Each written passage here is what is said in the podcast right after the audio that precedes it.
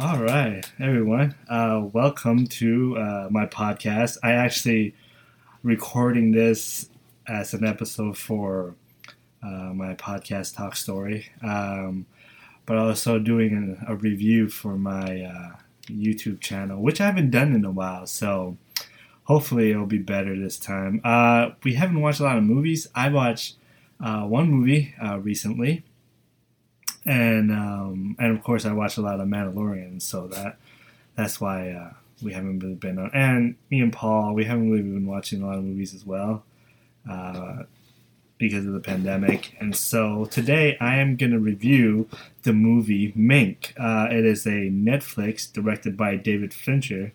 Um, it is about um, I don't know his full name. I can't. You know me. I'm not good at full names. Um, it is about uh, the writer who wrote Citizen Kane. Now, there is a dispute who wrote the entire thing, or was it a co-wrote with Orson Welles? I don't know if you know who he is. He was an actor and a writer as well. Um, but um, so this story actually is about the other the other writer, Minx. I don't know his full name, so you're gonna have to look that up. I apologize. I like you said, I am not good with names, and so uh, it is a net. Well, I don't know if it's a Netflix original. I think it is. I think it is a Netflix original. And so, um, first of all, it is uh, about him writing the movie Citizen Kane and what inspired him to write Citizen Kane. And a lot of the things that are in this mo- are in the movie Citizen Kane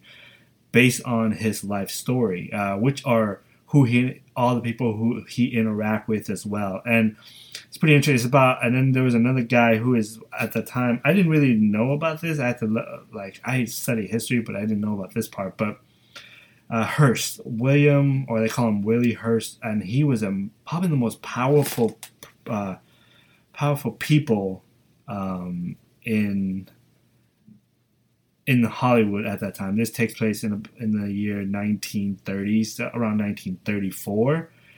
And I I thought, first of all, first of all, it is a gorgeous movie. It is shot in black and white, but it is, you know, the the resolution is amazing and it takes you back in the era of the of Hollywood back in 1930s. Uh, even the way he shot the movie and edited it is exactly how what the 30s movies were like. And so if you watch, you know, I don't know, I don't even know if Singing in the Rain was in the 30s, but maybe it was in the 60s. I don't know, but it has that similar style, that tone of you know those good old good old day in Hollywood. Even when like the films, if you watch old films, you get that little flicker of like it's almost like a burnt mark on the fi- on the on the film itself. He even put that in it, and it makes it look authentic, like as if was in the 1930s. It's it's gorgeous. It's a beautiful movie, a beautiful shots and scenes, and the it made me felt like I was back in the 30s, and and this is about, of course, Minx and what he, who he interact with to uh, to inspire him to write this uh, Citizen Kane and each character in this movie is in Citizen Kane. At least it was inspired in Citizen Kane. Uh, now you get the glimpse of what was going on in at that time. The movie kind of falls off, not fall off, but kind of, I think what lacks. I really wanted to know more about Mank, about him, about more, even more, even though it goes into details of what was going on uh, in his life at that time. And so, but it the movie throws in the you know politics as well, throws in the, the scandal propaganda. Uh, Willie, uh, Willie or William Hearst, I, he was so powerful, and he would influence in the politics world uh, who votes, how people would vote in California. You know, at, believe it or not, in the 1930s, it was Republican was this California was a Republican state, and it's because of uh, Hearst that made it that way because he influenced and how he did it was through propaganda, through movies and through interviewing people. And what he does, he would he would invite or not invite, he would hire actors to pretend to be like some somebody that's poor and that that would would uh, interview this person and would try to persuade people into voting for Republicans. And so I thought it, I thought it was pretty pretty interesting what they did, but it it kind of I know it throws in it to, to, to understand what was going on in his life, or surrounding his life at that time. Remember, the depression was going on at this time as well. Uh, there was a lot of people worrying, uh, like the people who work in the movie industry, uh, thought that a lot of the movie production company would move to Florida uh, because it's cheaper there, no state income tax, probably back in those days too. I don't know, but and so you get a glimpse of what's going on around him and the people around him. And first of all, the acting, everybody in this movie, the acting is amazing. It is amazing. Um, it is an Oscar-winning performance for Gary Oldman once again. He is believable. Uh, I believe he was drunk because Mank was not. You know, he, he had demons, and one of them was, in fact, he died from uh, too much from alcoholism, and so um, I thought the way they portray him. Now, I never know anything about him, which is kind of interesting because you know I watched Citizen Kane once. That was a long time ago, and I was bored by it. But maybe I'll give it a shot. And so, but I always thought it was a great movie, though. It looked it looked really good. Or it, when I watched it, it was good. But maybe now that I've more invested in films like this, maybe my eyes would be different watching it this time. And so, but uh, I probably this is probably the best movie of the year for me. Uh, I didn't see a lot of movies. I saw Tenet. Uh, this I saw other movies that were you know go straight to streaming, but uh, this probably be even if there was a lot of movies this year, this might have been the best movie for me.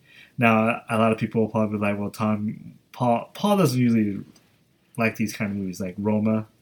I love that movie. I thought it was great, and and it was black and white. So this is the same thing. So I would recommend everybody watch to see this movie. Now, it is hard to understand what's going on if you haven't seen the movie.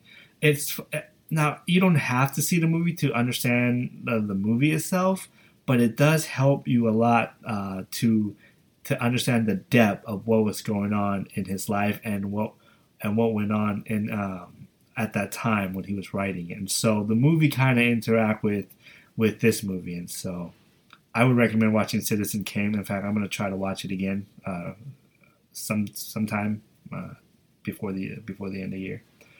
Um, wow, what else? I think I don't know. It, I enjoyed it. I was I was hooked by it because I want to know what was you know how it was his best writing according to what the historian says and what the the movie uh, the movie portrayal and so I would probably give this an opening night. I, although we don't go anymore, but not for a while. I hope the movie theaters open up opens up again, but it doesn't look good. But I would recommend this movie, Minx, on Netflix. Please check it out. It is a beautiful film, it, well directed. Uh, acting is super, superb, and I would I would give this opening night. And so, see you later. All right, now to my second topic. We're only gonna have two today. I just reviewed Mank, and now I want to talk about Mandalorian episode seven. Um, this one was, I, I don't know, guys. I actually enjoy this episode more than I did last one. Now, of course, people are gonna tell you, well, Tom, um, last one you get to see Boba Fett, Boba Fett, Boba Fett, however you want to call it. You get to see him in action and how of a bad A he was. Well, I I liked it. I, I thought it was, and I thought it was cool. Uh, you know the way he came out and kind of debunked the fact that he was just this, you know, like we get to see him fight in the live action, of course, but if you if you read the comics, like I said, he was actually pretty bad A in those. But uh, this one is back to normal, back to um, back to uh, going on mission and trying to figure out how to get this uh, get uh, Grogu back. And one of the things he had to do is had to break in one of the Empire uh, base, and they needed. Bill Burr, I don't think that's his name, but he came. His character came in last season. Now, I didn't like him. I thought, you know, when I first when he first got there, I didn't really like him. Uh, I liked this episode a lot. I thought the action was cool. I thought we get a glimpse of that barrier that that Mando has that he would never take off the helmet or take off the uniform. This is the way. But you see, as as the season progressed, uh, he kind of chipped that wall away, and you see that he's kind of loosened his uh, his morals, I guess you can say, or his his way of life of being a Mandalorian. Uh, he actually took off his helmet in the, the spoiler alert. By the way, sorry if you haven't noticed. He took off his helmet and for the first time, actually second time, we see uh, the actor named Pascal, his face, and it's it's pretty unusual for him to take to be able to willing to take off that helmet, but it shows you the relationship that he has with uh, with Grogu, and that he's willing to do anything that that um, to get him back. And so, uh, first of all, Bill Burr, I think I, I hope I said his name right. Incredible acting in this one. I always tell I always tell people comedian can be can comedian has more range because they can be funny and they can actually do the dramatic scene sometimes better than a lot of people think. It's hard for a dramatic actor to be funny. I don't know. I don't know if that makes sense.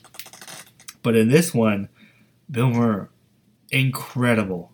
The acting, the dialogues, the emotion that he had when he talked to that imperial uh, leader, like you can tell that it was eating him up, and it's been eating him up all these years, and uh, and he finally took revenge and shot him. But I, I thought his acting was incredible. I have a feeling he'll come back later and uh, will help Mando some way somehow. But I, I actually I really liked this episode a lot. I can't wait for the season finale. Uh, I can't wait for uh, who's going to show up. I hope I'm. I I've always been telling people it's going to be Luke, and I'm still putting my money on my money on that. And so, all right. Well, that's my review on Mandalorian episode seven. Uh, I what you guys think? Let me know. Let me know if you guys love it, like it, or hate it, or what you guys think of. Uh, oh.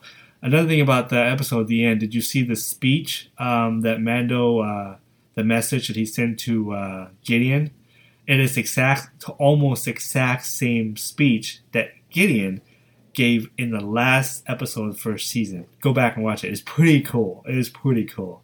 I thought how they did that was really cool. Anyways, um, I hope you guys get to get to see this episode and get ready for the um, for the season finale, which comes up in two days, I think. And so, let me know if you guys comment on the below, let me know if you guys like these episodes. Please subscribe.